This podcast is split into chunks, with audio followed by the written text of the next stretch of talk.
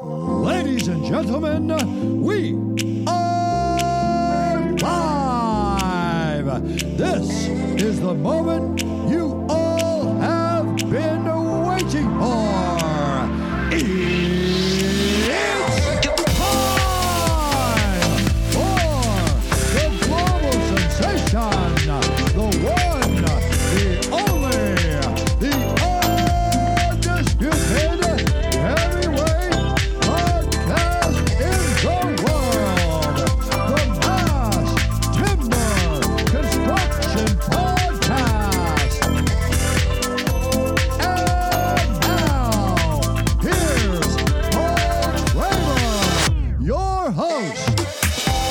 Good morning, good afternoon, or good evening, wherever you are in the world today. Welcome to the Mass Timber Construction Podcast. My name is Paul Kramer, your host, and welcome to the middle of the year. It is week 25, it is June, and it is the middle of the year. You will be getting either cooler or warmer, depending on which hemisphere you live in.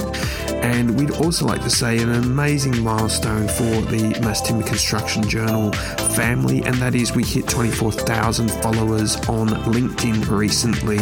So that's 2.8 million impressions per year, uh, over 41,000 engagements. That means likes, you know, numerous shares, and it's all thanks to your contributions, your comments, your reposts, etc. And we really do thank you for your engagement. Let's have a look at what's making news around the world this week in mass timber construction land.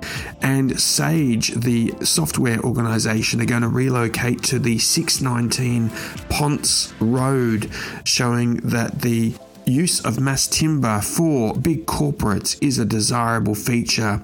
The building just recently topped out with a topping out ceremony, and it is impressive to see that um, they will be entering into the Ponce City market in 2024. Sage will take 57,000 to 87,000 square feet of the office space planned in Jamestown's in the newest development down there that's using mass timber construction. So, congratulations to the executives at Sage for choosing a renewable material for your office tower, a great choice by anyone's means in the mass timber construction sector. And heading to British Columbia now, and the BC Institute for Technology has a concert Properties Centre for Trades and Tra- Technology, and a four story building is proposed. 7,670 square metre building with mass timber elements will be announced by the end of the summer period, which is the summer period in the Northern Hemisphere, so probably heading towards August. The centre is an anchor of $162 million worth of trades and technology complex. The first build phase will include four new trade centres impacting 20 trades in the Burnaby campus. The centre is expected to begin construction in 2025 and will be completed in the last quarter of 2027. There is an estimate that the smaller complex of buildings will start in the first quarter of 2024 and take about a year to complete. So, a number of phases. Congratulations to the BCIT Institute in British Columbia, a great project. If you'd like to see more details, you can see the renders on the Mass Timber Construction Journal LinkedIn feed.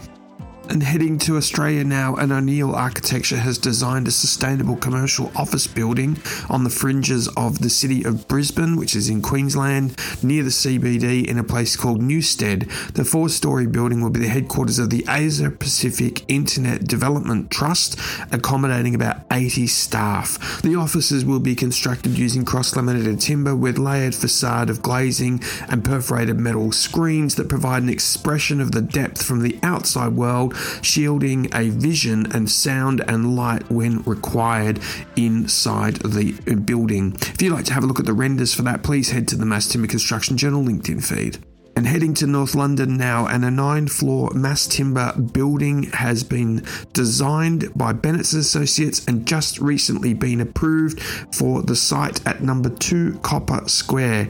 The big timber office project site will sit next to the newly opened Claremont Park and alongside two major new public squares that will act as a gateway to the rest of the neighbourhood. Typical floors are a spacious 18,350 square feet with views over Claremont Park and beyond playing fields to the Hampstead Heath area. If you'd like to see any more details on this project, head to our Mass Timber Construction Journal LinkedIn feed and you'll be able to read up on about it there. So that's it, folks. That's what's making news around the world this week in mass timber construction land. Don't forget to hit subscribe so you never miss an episode. We look forward to bringing the news for the next coming week. Next week, when we get there, it's the middle of the year. Celebrate the solstice, and we look forward to catching up with you very soon. Thank you again to our 24,000 followers on LinkedIn, our followers on Twitter, and we look forward to bringing you the podcast next week. Have a great morning, evening, or afternoon, wherever you are in the world today. This is Paul Kramer signing off on the Mass Timber Construction Podcast.